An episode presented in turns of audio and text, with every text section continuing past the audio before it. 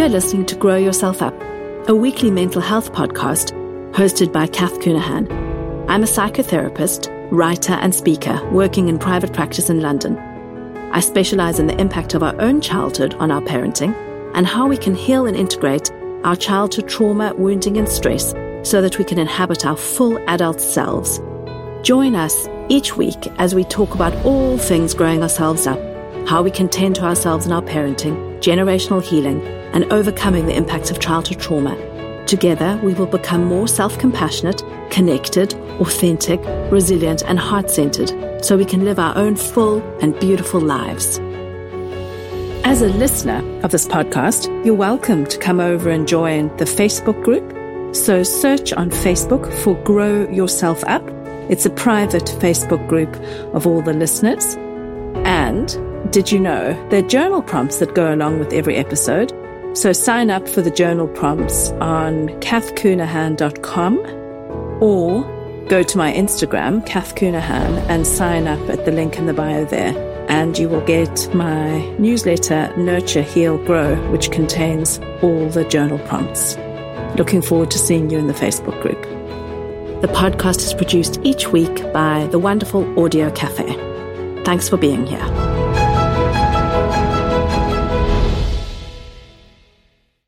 Hello, welcome back. It's episode sixty-six of Grow Yourself Up. Today, we're going to start talking about a really, really big topic, and I know I've touched on this in a lot of episodes already, but I want to start specifically focusing a bit more on emotional neglect, and I'm going to talk first about um, narcissistic families and what happens in narcissistic families. So first of all, just a few kind of uh, definitions or context. So childhood emotional neglect is a term that is commonly used now to describe when we haven't got our needs met in childhood, so specifically our emotional needs, when our parents haven't tended to our emotions enough. They haven't responded to our feelings. They haven't taught us how to respond to their feelings, to our feelings. They haven't kind of coached us and given us access to our own emotional landscape. So we land up being very, very emotionally shut down. The term uh, childhood emotional neglect, which is often abbreviated to C E N, I believe comes from um, someone called Jonas Webb. She's written a book called Running on Empty. I haven't actually read that book, but I believe that um, it's a helpful book in, in case you have childhood emotional neglect. And childhood emotional neglect, I would suggest, occurs in all families where there's other trauma and dysfunction, because by definition, the parents can't be really available to um, be present for the children's emotions. And in some families, um there is only childhood emotional neglect that exists, but it's all really on a continuum. And also, to complicate matters, I think it's really important to look at generational cycles and also historical context. So parenting advice, we're now sitting in twenty twenty-three. We have a lot of um, information from the worlds of neuroscience, from developmental psychology, from um, psychoneuroendocrinology, endoc- uh, endocrinology, I think it's called. Um, we have like tons and tons of research information that's coming from different fields, which essentially backs up attachment theory. So all of attachment theory, the kind of the core thing about attachment theory is it says we're driven by a relationship. Um, Freud's earlier work in um, psychoanalysis, there was debate about what drove us. Um, there was debate about whether it was a death instinct that drove us, or were we driven by sexual urges only. But Um, Bowlby and his colleagues, Mary Main and Mary Ainsworth, and, and many um, more um, modern attachment um, researchers and theorists have really um, backed, and indeed polyvagal theory, really provide evidence for the fact that we are relationship seeking. We need relationships to survive. Connection is what keeps us going. And we know that our brain is built in relationship, which is why the first one thousand days of our lives are so crucial, because we make so many connections in our brains. Literally, the volume of our brain increases massively in those first three years. But all of this information is relatively new. So there was a huge um, uh, investment in the States in um, brain research and neuroscience in the nineteen nineties. It was called the Decade of the Brain, and that that huge investment in research resulted in a lot of discoveries that have been really, really helpful. Out of that came um, the awareness that we have plasticity, that our brains are plastic, that we can create new neural pathways. The old ones don't go away, but we can um, create new um, behaviors. We can uh, consciously choose a new way of being um, and kind of practice that over and over and over. Um, so there's a lot of hope that's come out of that space. And what it also means is that we can now look back at the parenting advice that was given out in the sixties, seventies, eighties and see that there was absolute total rubbish um, in terms of not being what the child needed. You know, there's there's lots of advice. So I currently live in the in the U K, and um, even when I had twins, um, so my girls are now seven. So in the tw- in twenty sixteen, and because we had twins, we got. Um, we were kind of really desperate at some point, and we got some help from what's called in this country a maternity nurse. But some of the people that we interviewed were very, um, what I would describe as old-fashioned in their approach, and they sort of said things like, "We'll just leave the baby at the bottom of the garden and let it cry," or, um, you know, you kind of have to train them. You don't want to spoil them. Um, you don't respond to them too much. So I was like, flabbergasted that that type of advice is still given out, because it's not based in science at all, and it's not based in healthy child development. But that's really that kind of approach of the idea of children should be seen and not heard. Um, other platitudes like spare the rod, spoil the child, which basically means if you don't physically discipline, you're spoiling the child. Um, other things that also have been common parenting phrases, things like I'll give you something to cry about. So shaming children for crying, um, and also mistaken notions that children can't feel pain, or that they they won't remember, so it doesn't matter. And that's even meant that um, medical procedures and um, it, like there's basically a lot of medical trauma that has happened in the past in childhood, because they haven't adequately taken account of the fact that children feel just as much pain as adults, and um, that. You know, things like uh, hospital stays, um, they haven't taken account of the fact that children will really need their parents, and how abandoned they would feel if they didn't have their parents overnight.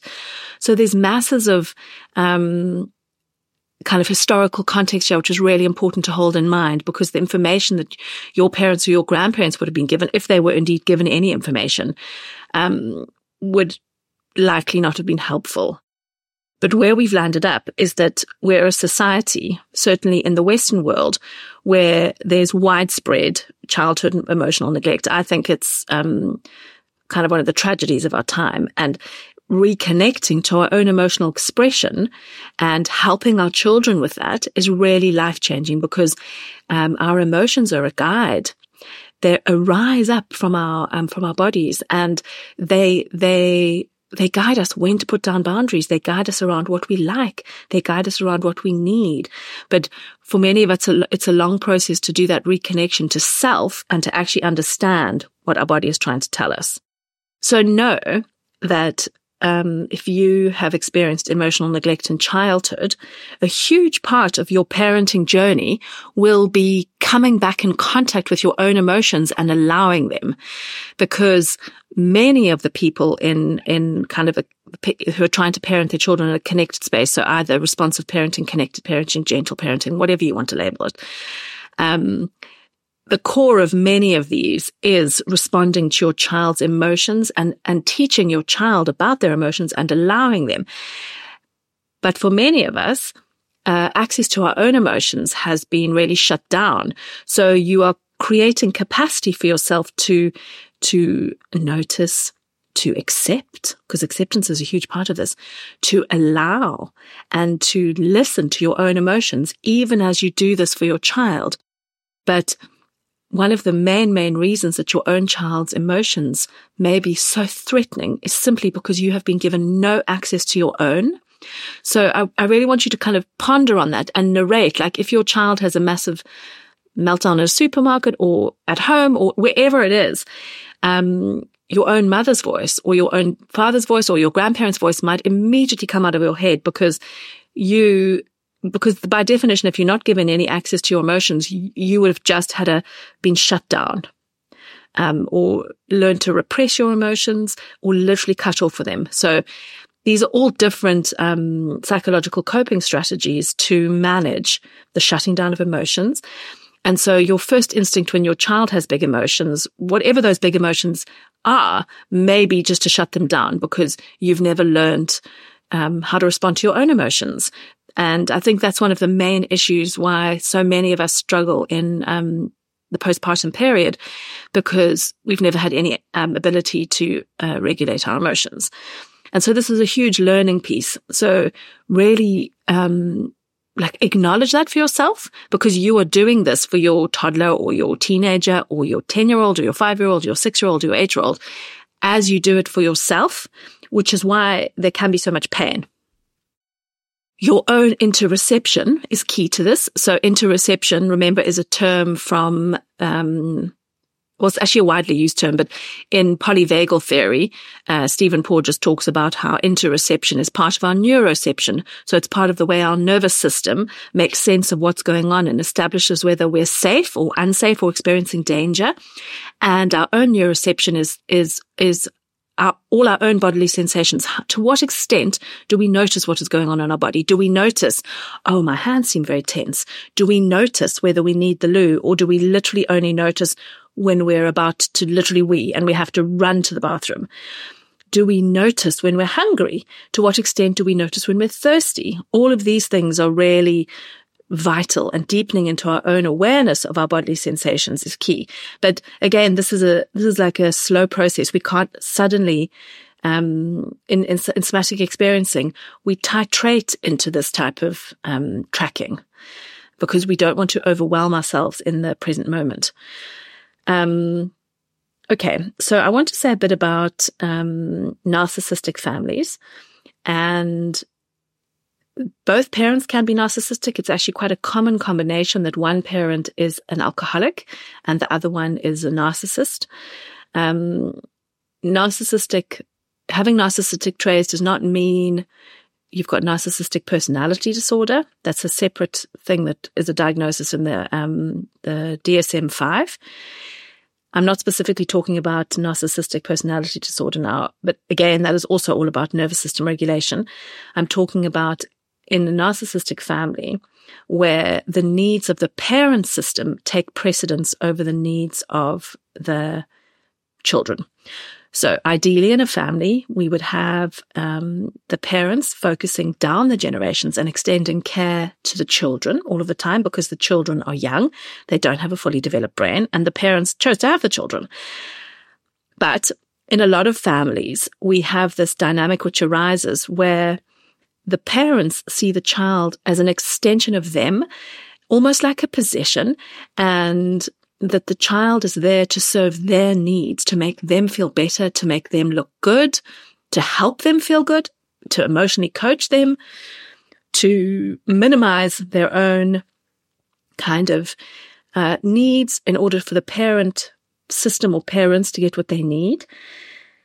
It might be that you have um, a narcissistic mother and an alcoholic father, or you have a a narcissistic mother, and that that mother is just intent on um, like smoothing over the father's ego and managing his career and helping him look good in, in the in the career or the life, so that there's a very polished kind of nice like family look projected, but internally the children are completely emotionally neglected in that and kind of not paid attention to in their own authenticity.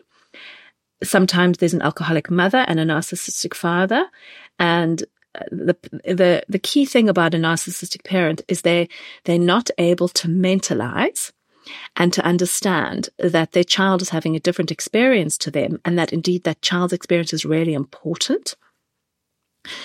This is a really, really common pattern that gets passed down. So if your mother complained about her mother bitterly and alternated between saying that they were so close, but then sometimes really complained bitterly about her, and you may feel exactly the same about your mother. So you may at sometimes feel she's been your best friend and the person that you're closest to.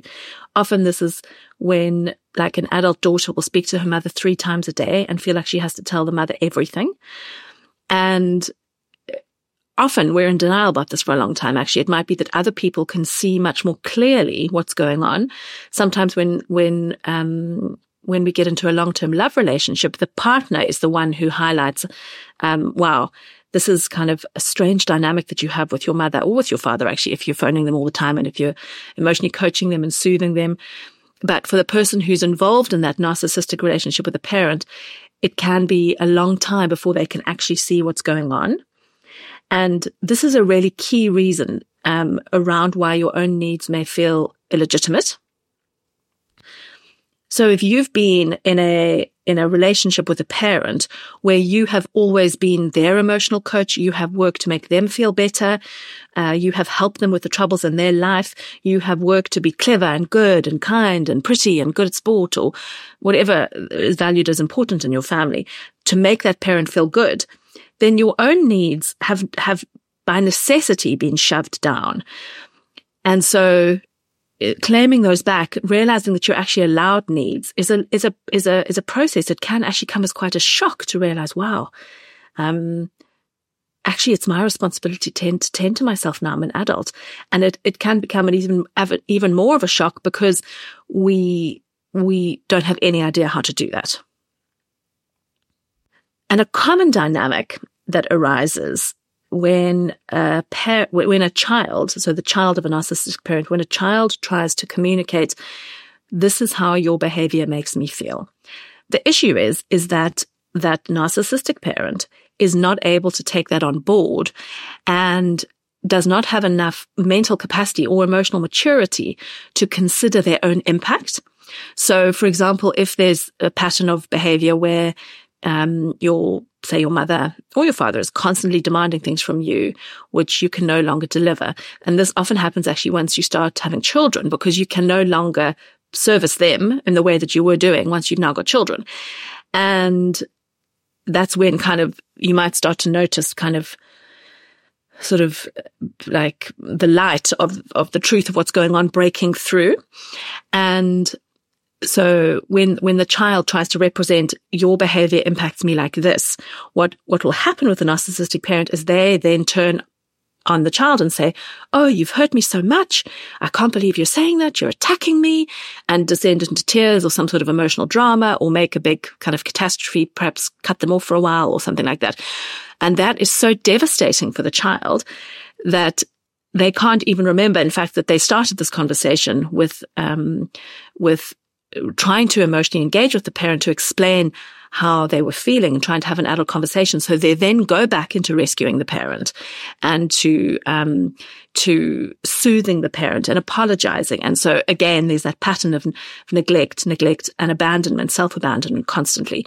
So, and with, with a narcissistic parent, they really have to go through a process of their own of growing themselves up to understand their impact and to take on board that They can be, they can look at their own shadow side, but this, why this re, this pattern is so common, like why it travels down the generations, is because the reason that the narcissistic parent can't do that is because they've got their own huge narcissistic wound.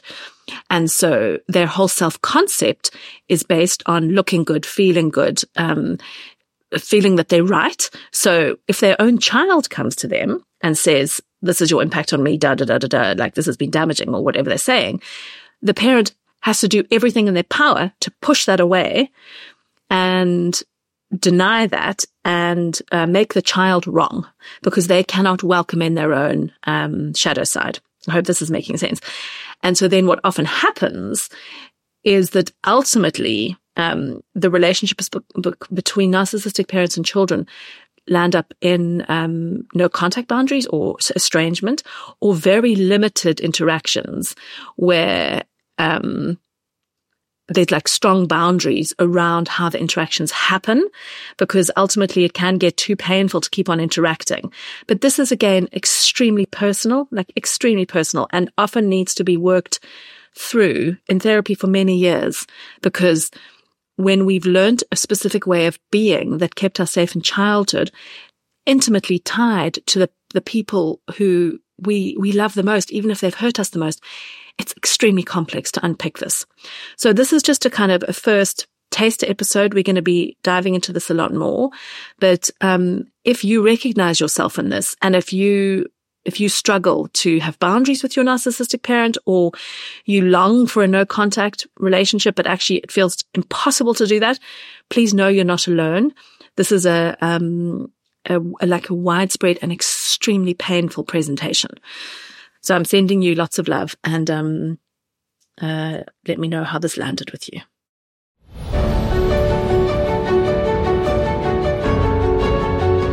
You've been listening to Grow Yourself Up, hosted by Cath Counihan.